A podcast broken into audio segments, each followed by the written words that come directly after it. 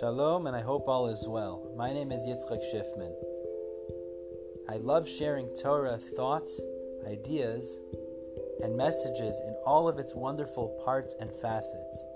Baruch Hashem, today this is easier than ever before.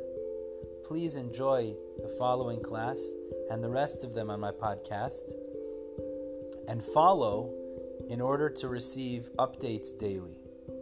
Also, please feel free to share this podcast with your friends, family, and neighbors so they could enjoy as well. Now let's move on and learn and grow together.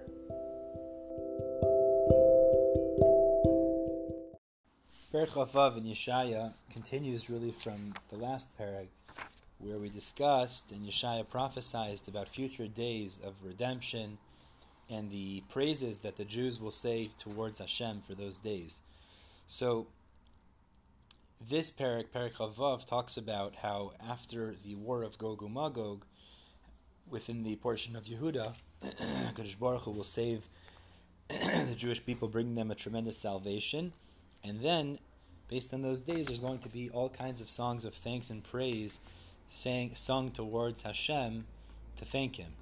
So Yeshaya talks about how Hakadosh Baruch Hu will save the Jewish people, and how he should he entreats Hashem to take care of the righteous, who have always put their hope in Hashem, to take care of them at those times as well. Uh, as opposed to the wicked, he says the wicked aren't worthy and they should be destroyed. Actually, they are not deserving.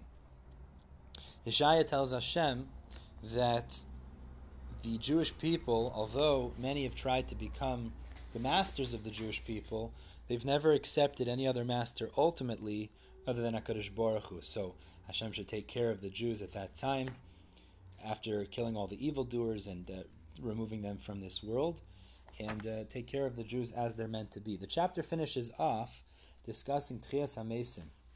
Very interesting. Is that the, the Parak discusses, this is one of the scriptural sources in Tanakh, that discusses actually in a more overt fashion the idea of the reviving of the dead. And the pasuk actually says towards the end, pasuk Yud Tes says, "Yichyu mesecha nevelasi yakumun." It says that your dead will come to life. It's a, it's a direct reference to Tchias HaMesim. Now, the psukim emphasize um, hakitzu shaychne afar. And the way Rashi understands this is a command that Hashem will command the dead to come back to life in those times. So after all of this great salvation for the Jews, even the dead will come back to life and rejoin the Jewish people in this new existence in celebrating Hashem. The Gemara expounds from these words in Sota, Daf uh, Ches. It says, Hakitzu v'ranenu shaychne afar. It emphasizes those that dwell in the dirt. But the emphasis of the pasuk is that people that in their lifetime are equivalent or make their neighbors the dirt, means they're lowly and they're humble, they will be the ones that merit Chias HaMesim in the future. However, those people that are arrogant will not be brought back to life. And that's the emphasis the psukim are saying here is to merit that salvation and that reviving of the dead in the future, one needs to be humble in their lifetime. Okay, we're going to stop here. Bezer Hashem will pick up tomorrow with Perek Zayin. Everyone have a wonderful day.